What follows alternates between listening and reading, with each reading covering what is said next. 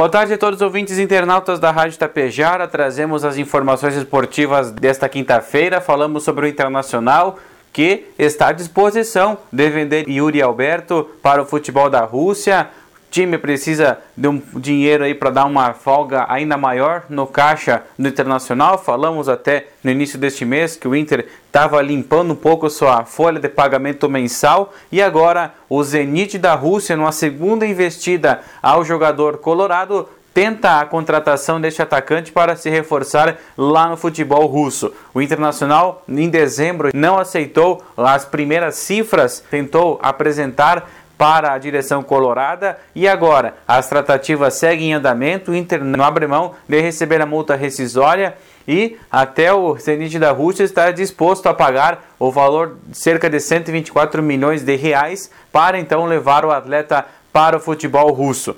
Direção Colorada vai analisar essa proposta, se é favorável ou não, tanto para a Inter, tanto também para o Yuri Alberto, que vinha desempenhando um bom futebol na temporada passada, foi o artilheiro do time na ocasião. É uma saída importante para o Inter que vai ter que buscar no mercado outro centroavante para suprir essa ausência. Falando pelo Grêmio, o Grêmio conseguiu a renovação de contrato com o atacante Ferreirinha, vínculo agora esticado até dezembro de 2024. O Ferreirinha que estava tendo um pequeno assédio do Flamengo e possivelmente uma ida para o time rubro-negro faria com que a cabeça do atleta mudasse muito. Mas a direção gremista foi um pouquinho mais rápida, renovou então esse vínculo profissional com o Ferreirinha e garante o atleta por três temporadas.